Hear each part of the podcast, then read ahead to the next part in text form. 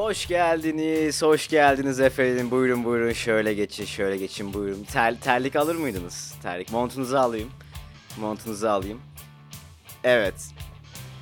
Nasıl koltuk rahat değil mi? Koltuğun rahatsa, yürüyorsan da, ayakkabı rahatsa ben başlıyorum. Şimdi her şeyden önce şunu sormak istiyorum. 21. yüzyıl nasıl gidiyor so far? Herkes mutlu mu hayatından? Memnun musun hayatından? Bilmiyorum. Ben biraz memnunum. Sıkıntı yok. Ya memnunum ama bir takım tehlikeler de gözümden kaçmıyor. Eminim senin de gözünden kaçmıyordur. Ve bunların en başında geldiğini düşündüğüm, hatta pek çok tehlikenin tetikleyicisi olduğunu düşündüğüm konu hız. Çok hızlıyız. Çok hızlanarak hızlanıyoruz. Daralıyorum. Sıkılıyorum, Sıkılıyorum. isyan ediyorum. Daralıyorum, isyan ediyorum, isyan. Ve bu hız da insanlık olarak ütopyalarımıza ya da hayallerimize ulaşmamızı biraz daha kolaylaştırıyor gibi.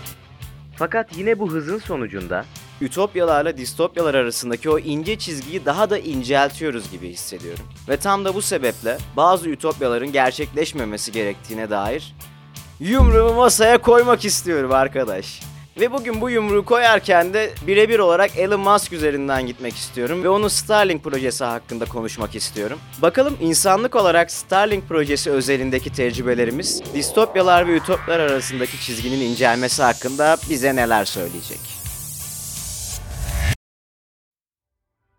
Quotes. Ütopyalar şimdilerde eskiden sanıldığından daha çok gerçekleşebilir görünüyor. Bizse bugün kişiyi bambaşka kaygılara düşüren bir sorun karşısında buluyoruz. Bu ütopyaların kesin olarak gerçekleşmesini nasıl önleyebiliriz?